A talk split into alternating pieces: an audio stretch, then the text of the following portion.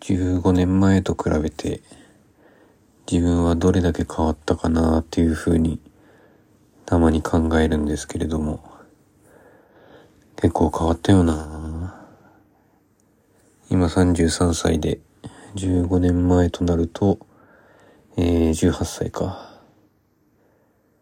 18歳の頃はね、まあまず何より体力があったもんな。18歳の頃、あとはめちゃくちゃ勉強してたななんというか、まあその、自分の周囲の中では、その、それなりに頭がいい方だったから、